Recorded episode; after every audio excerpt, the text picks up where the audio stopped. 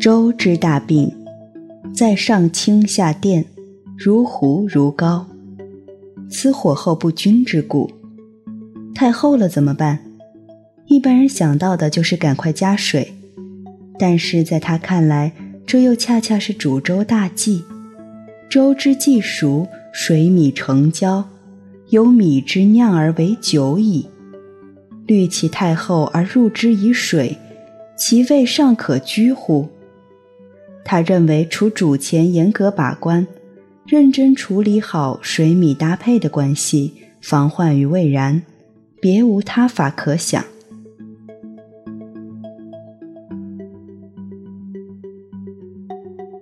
我是静听书屋的不言，欢迎走进你我的不言时光。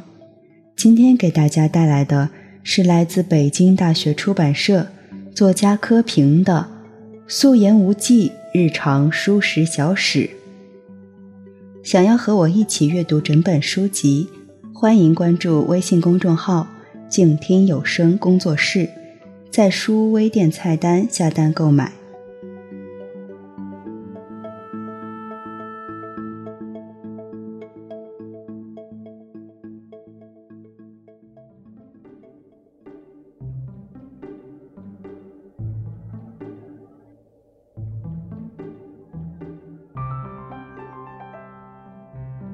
说吃粥，下。此外，许多烹饪方面的诀窍与要求也不可不知。李立翁以日常生活专家自居，于食粥一道，自然也有不少独特的心得。首先，他指出，粥之大病在上清下淀，如糊如膏，滋火候不均之故。太厚了怎么办？一般人想到的就是赶快加水，但在他看来，这又恰恰是煮粥之大忌。粥之既熟，水米成焦，有米之酿而为酒矣。虑其太厚而入之以水，其味尚可居乎？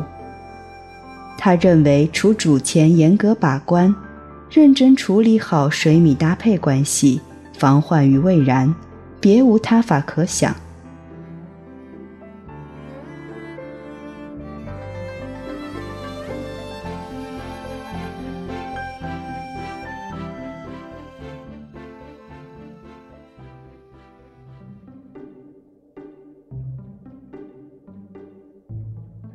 一生大半时间被迫逍遥江湖的朱竹茶，自然也有话要说。新米煮粥。不厚不薄，乘热少食，不问早晚，饥则食，此养生佳境也。又说，凡煮粥用井水则香，用河水则淡而无味。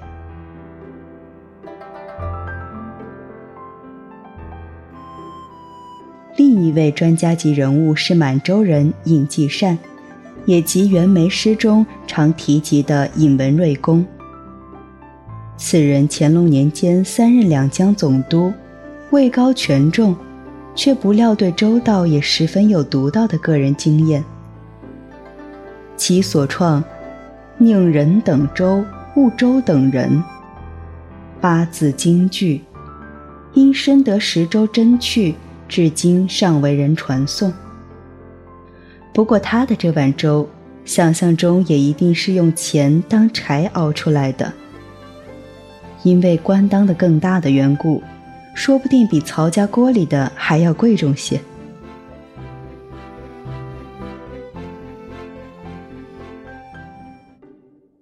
还有就是腊八粥，梁实秋形容为粥类中的综艺节目，《东京梦华录》。称此粥为宋代人发明。十二月初八日，东京朱大寺以七宝五味和糯米而熬成粥，相传至今。七宝云云，不外乎红豆、米仁、莲心、白果之类，具有一定的滋补功能，因而老少咸宜，广受欢迎。侠客行礼，赏罚二使相邀中原武林好手去海外吃的那碗名目虽同，而制法略异。那是因为在里面加了比岛的医药榛果的缘故，以致色呈青绿，兼有辛辣之味。没有一定的胆量，想必不敢享用。至于当年文坛上由作家王蒙调羹。闹得沸沸扬扬的那一碗坚硬的稀粥，因有政治佐料在里头，尽管做法独特，喜欢的人恐怕也不会多。粥中最稀薄者谓之米汤。笑笑录里曾有世俗以香愉悦者为灌米汤的说法，不知语出何典。清李斌书诗云：“英雄末路拿稀饭，混沌初开灌米汤。”刻磨世态人情，倒也说得上是入木三分。《钱安漫笔》中一则故事说，曾国藩攻克金陵后，得人送贺诗文无数，命书记统抄一遍，自题签曰“米汤大全”。可谓雅谑矣。其实此老政治上的机心与深谋远虑，又岂是雅谑二字可以了得？至于沪上学者邓云香老先生自小爱喝的米汤，那是小米米汤，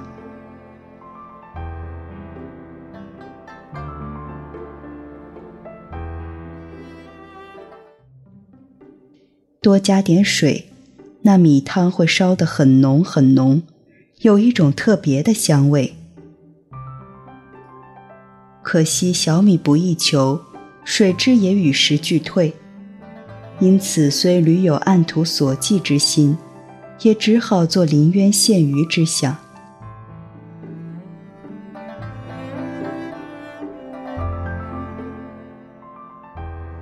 以上文字来自作者柯平的。素颜无忌，日常书十小史，说吃粥下。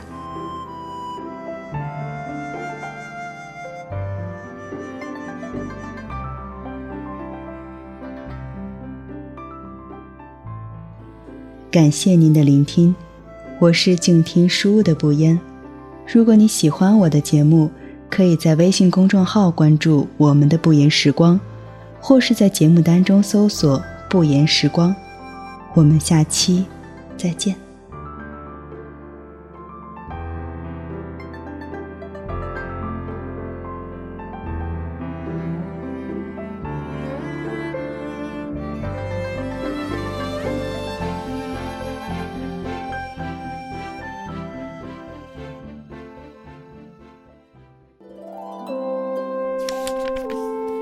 读书是我们了解世界的方法。也是我们每天最好的娱乐。每读一本书，都是一次修行。静听书屋，陪你在每一段向往阅读的路上。